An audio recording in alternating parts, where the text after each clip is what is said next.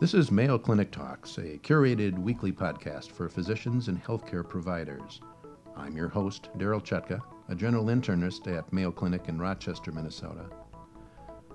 We're going to talk about one of the most common healthcare problems seen by the primary care providers, and that's hyperlipidemia. With me today is Dr. Stephen Kopecky, a physician in the Department of Cardiovascular Diseases. Welcome, Steve. Thank you, Daryl. Well, let's start by talking about some of the pharmacologic therapy of uh, hyperlipidemia. Um, I have a general medical practice, and it's probably one of the most common aspects of my practice. Uh, so I use a fair number of statins, and let's talk about statins first. Uh, I think we all know that there's potential effects on the liver and muscle, uh, but are there any long-term potential risk from statins? Yeah, uh, thank you for asking about this. This uh, lipid profile is the fifth most common test done in the United States, blood test. It is uh, the things that we worry with statins about, which are the number one uh, drug used uh, to treat hyperlipidemia, obviously. First is uh, diabetes. I think people are concerned about diabetes, and I have to tell patients that there is increased risk of diabetes with statins. However, it usually occurs about three months before you would have gotten diabetes otherwise.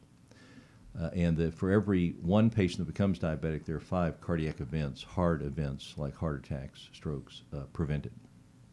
The second thing is during pregnancy. You know, I tell women if you're uh, if you're thinking getting pregnant, then that's when you need to stop your statin and do not restart it until you finish breastfeeding. Certainly.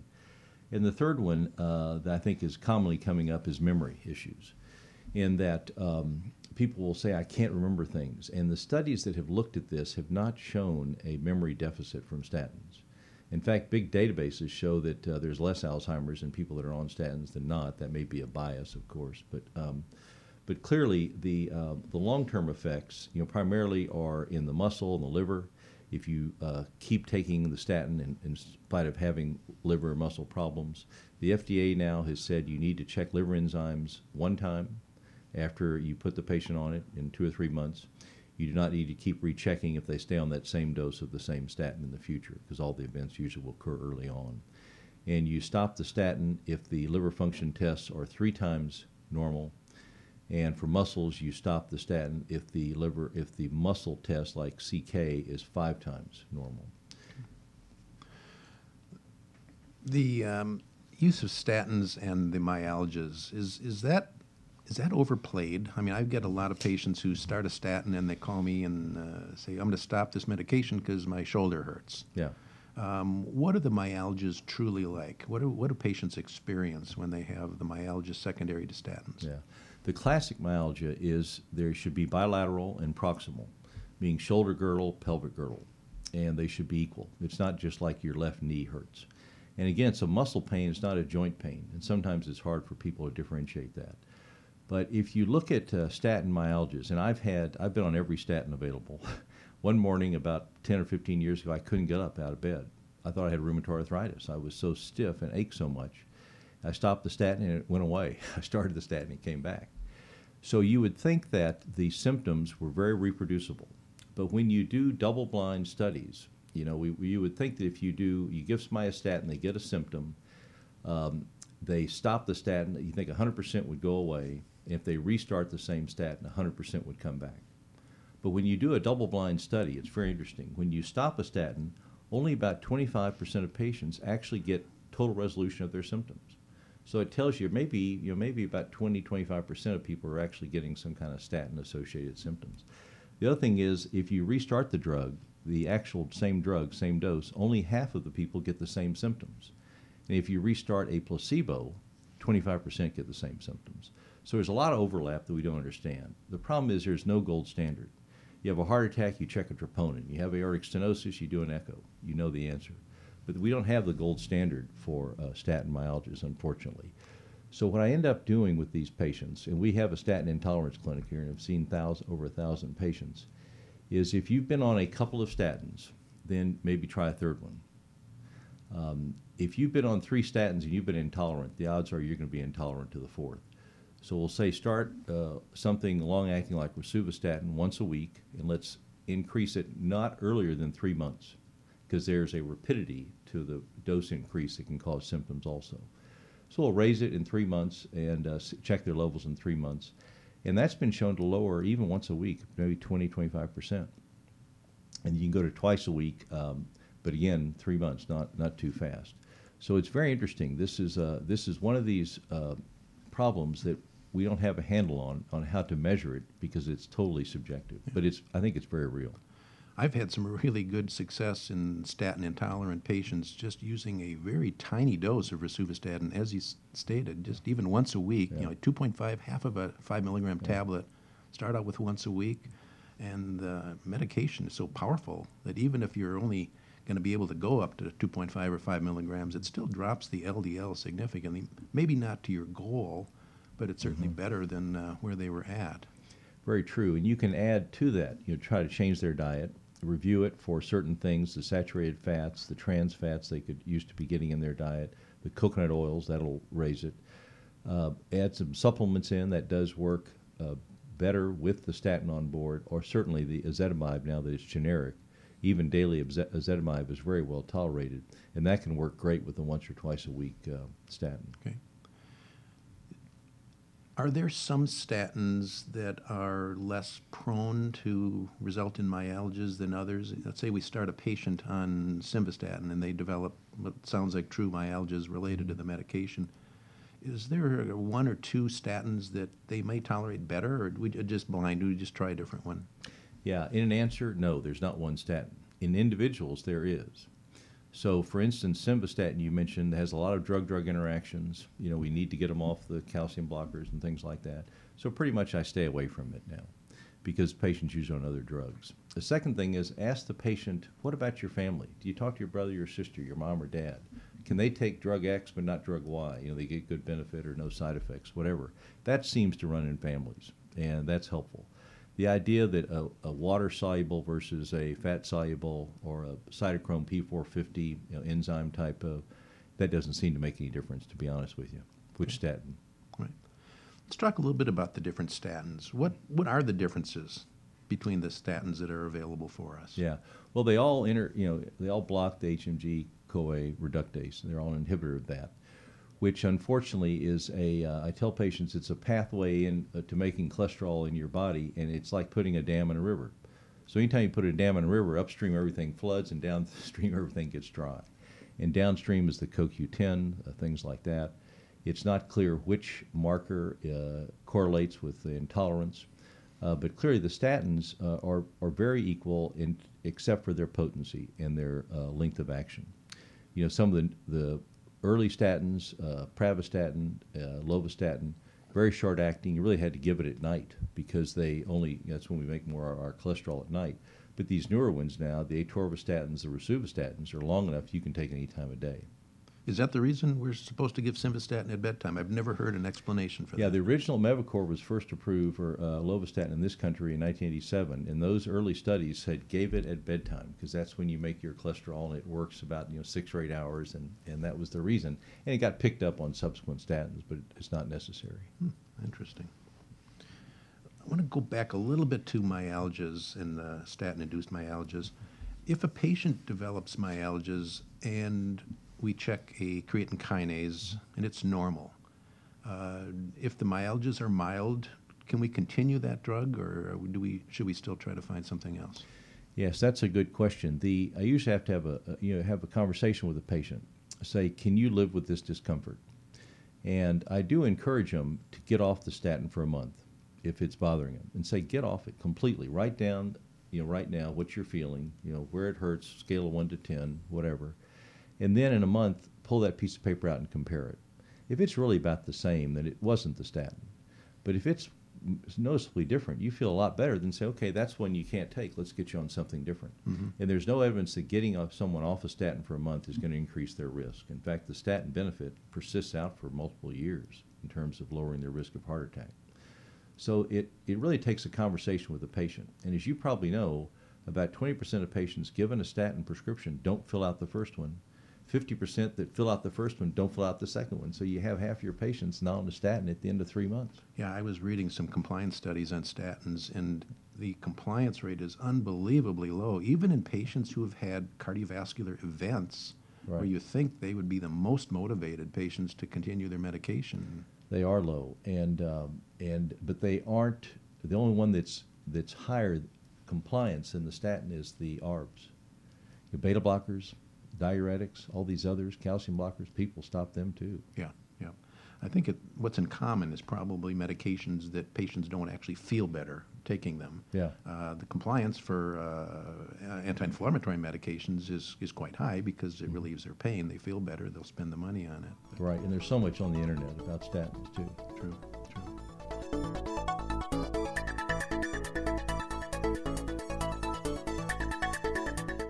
Mayo Clinic offers medical education conferences at locations around the country and the globe. Learn from medical experts and network with colleagues at exciting destinations. Plan your next CME course by visiting ce.mayo.edu.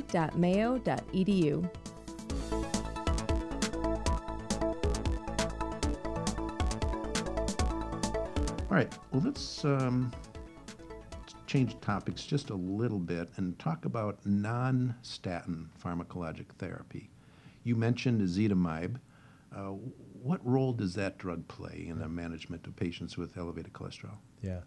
Ezetimibe really can help you in a couple of areas. Um, one is if you can't get a patient to goal. Say they, they go higher on the dose and they get aches or they just don't want to go higher. Then you can add the ezetimibe in, which gives you another 15, 20% reduction, which has been shown to lower event rates too. It's not just an LDL reduction, but an event rate reduction. The, uh, that's, that's very helpful for people. The other ones, if they say, Doc, I just can't, I just don't want to go on a statin. You know, can you have anything else I can take?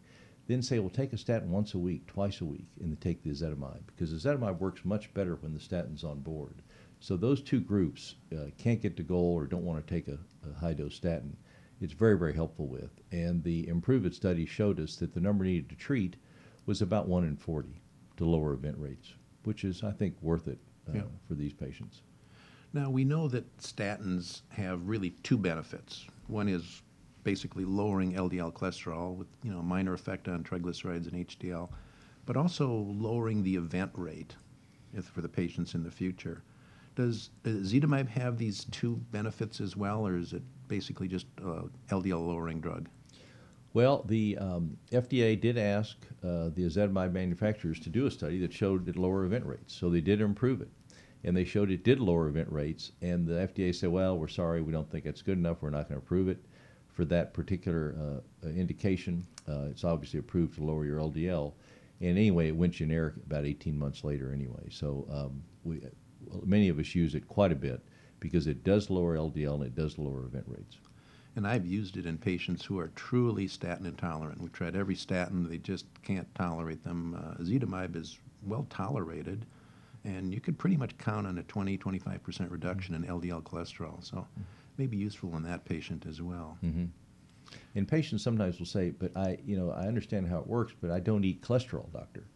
And I'll say, "That's okay, but your body doesn't know that. You know, you're eating breakfast, and your body says, "My God, you know, Steve hadn't fed us all night. Let's put some bile out there that has cholesterol in it, so we can absorb the fat." And that is a very efficient uh, process. You know, you your 95% of your cholesterol in your bile is reabsorbed. It circulates six or eight times a day, so the ezetimibe can do a good job, or, or as will the psyllium or the stanols and sterols and soluble fiber. Let's talk about fibrates. We don't see those used as much now as in the past. Uh, what's, what's the benefit of fibrates?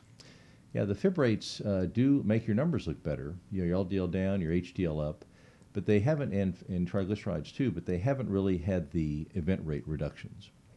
The, uh, one of the recent studies that didn't show a benefit, a subset of people with high triglycerides, low HDL, there was a subset that it benefited them. Uh, there's talk about doing a study to replicate that and see if it if the high triglyceride, low HDL will really be benefited. No one's really done that because so many of the fibrates now are generic. Uh, so we tend to use them more as a second or third line therapy, certainly not a first line. How about in the patient that has you know, marginal LDL cholesterol elevation, but their triglycerides are extremely high? Yes. Fibrates uh, play, play a role in those patients? Uh, fibrates do play a role, but again, they're down the line. Uh, triglycerides, I'll never forget this one um, uh, service member, you know, military member, who got out of the military, but he kept eating like he was in the military. His triglycerides were 1,200. Now, you know, most textbooks will say over 500 need to start medication. But I would encourage you uh, to, to do that, but also take a history of what their lifestyle's like. What are they eating? The guy kept drinking a lot of sports drinks, a lot of juice, a lot of high carbohydrate uh, beverages, and uh, got him off that, got him getting active again like when he was in the military, and in six weeks his triglycerides were down to 400 and subsequently came down to 200 with more lifestyle change. So lifestyle is very important for triglycerides. Fish oil can be very helpful for triglycerides. You know, about six grams, five to six grams a day of EPA and DHA combined in the pill. You have to teach the patient how to read the bottle over the counter. You don't need a, the expensive uh, brand name uh, prescription uh, fish oil, but that will help lower triglycerides too tremendously. Okay. I tell patients who have high triglycerides that we don't really have good medication for lowering triglycerides, but they're probably the easiest to lose or mm-hmm. to lower with mm-hmm. lifestyle changes. You know, Yeah. diet, weight loss, exercise. You can make a dramatic effect in a triglyceride level by lifestyle changes. Very true, and patients love it. I mean, they feel empowered. You, I will say, you know, you can lower this in a few weeks. Come back in three weeks and let's recheck it if you do this. And they come back and they say, "Wow, this is great, doctor. I really did this all by myself." So you mentioned fish oil. Is there still benefits in patients using fish oil? There is benefits for triglycerides. It certainly will help lower triglycerides. And I think it's it's a more attractive option to many patients than a prescription uh, pill. Okay. All right, let's talk about niacin. Niacin is another product we used to prescribe more in the past than we do currently. Uh, what's the story on niacin? Yeah, niacin. I, one of our prior colleagues, Dr. Gage, was involved with the, one of the original uh, studies, and uh, where they found that uh, the group of patients that were on niacin, they looked at them years later, and they actually did better, had lower event rates. Everybody's been trying to replicate that study since, and we haven't been able to do it. Niacin will make your numbers look better, but it does not seem to lower your event rates, which is the important thing. And so the AIM High study, which looked at that specifically, um, showed that you can raise your HDL a few points, four or five points, but didn't lower event rates. And it did seem to increase intracranial event rates when given with the statin. So we say first don't give them with a statin.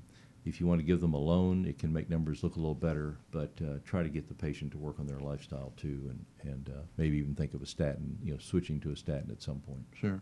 Plus, they were really difficult to get patients to continue. The lightheadedness, the flushing, the headaches. Uh, if you had a dose that was high enough to do any good, it usually caused some of those adverse effects. Right, and it's hard. If you've noticed, when you have a patient that's on niacin, it, it's hard to get them off it. They say, Doctor, I worked so hard for so many years to tolerate this dose. I hate to stop it. Right.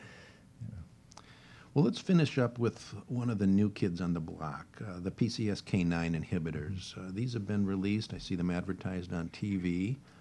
Um, what's the role of these drugs in uh, the primary care physician managing our patients with elevated lipids?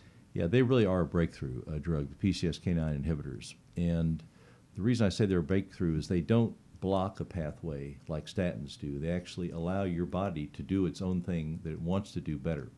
So the PCSK9 inhibitors, I tell patients, it's like um, a, uh, a, a key in a lock in that we have the LDL that fits into the LDL receptor in the liver, and the receptor takes the LDL in the liver and it disposes of the LDL. The receptor comes back out.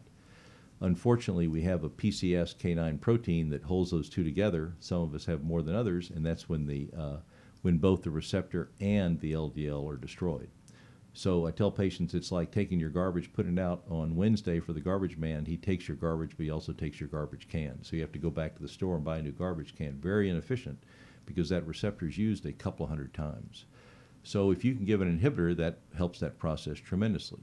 What are the problems with it? Well, they're very expensive, you know, 14,000 a year. They're injectable every couple of weeks at least. But who do we use them in? They are very helpful in the FH patients, the familial hypercholesterolemia patients. If you ever talk to a patient and they have an early heart attack or have a family member, gee, my brother just had a heart attack, you know, a few weeks ago and he's 38. Uh, think about that. With they have LDLs, they won't always be 190. They may be 160 if they're if they're young folks. Think about that and uh, look for it in the family history. Uh, they're helpful for FH when they have coronary disease and can't get to goal. That's the triad that it's very helpful with. Uh, I think the problem we're having is the insurance companies aren't necessarily coming real, uh, making it real easy to get it approved. Uh, but if you if you stick with that triad, FH, early coronary disease, and can't get to goal, it's usually fairly easy to get them approved. Uh, it's the ones that uh, don't want to take a statin or just want the newest drug on the block. You know, that, that's where you have real troubles. Yeah. Well, we know they're extremely powerful in lowering LDL cholesterol. Yeah. Have they been around long enough to know if they reduce the cardiovascular event rate? Right. A couple of studies have been done that do show a lowering of event rates, even in just a, about two years of follow up. And remember, these were given on top of statins. And that's a point that I think it's important for your audience to hear that being on a PCSK9, it'll lower your, your LDL uh, by about 55, 60%. If you put them on a statin and you already lower it 50%, it'll lower it another 60%. So it's on top of whatever else you're already doing. We've been talking about elevated lipids with Dr. Stephen Kopecky, a physician in the Department of Cardiovascular Diseases. Thank you so much, Steve, for showing your, sharing your wisdom with us. Thank you for having me, Daryl. Many of you have asked how you can experience Mayo Clinic medical education firsthand. See our full catalog of live and online CME courses at ce.mayo.edu. If you've enjoyed Mayo Clinic Talks podcasts, please subscribe. Stay healthy and see you next week.